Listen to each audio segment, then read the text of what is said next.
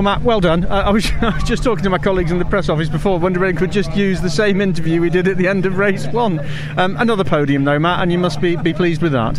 Yeah, oh, over the moon for you know it's a it's a big weekend for us with Yuasa's uh, 10th anniversary and uh, partnership and in, being in the in the sport in British touring cars. So the only way we could go better was getting a win. So we're still gutted not to have that win, but. Um, to have two double podiums is fantastic for us as a team, as a manufacturer, and Yuasa Racing, really. Yeah.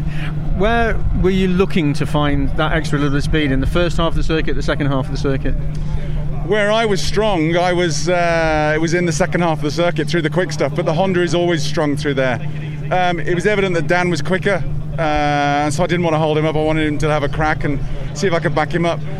I went too safe a little bit with the setup in the first race, and then so I went a bit more wild, but obviously gained weight, yeah. and that seemed to give me a little bit too much push again. So uh, I was I was struggling through the technical stuff, which is where Ashley could really close on me. Yeah, three podiums across the weekend that's that's going to be a tough ask, but never say never. You know, it always anything can happen in the third race. Uh, they've drawn eight, so we're starting about uh, sixth, yeah. uh, which is still the third row. So who knows? Fantastic. Well done, Matt. Thank you. Thank you.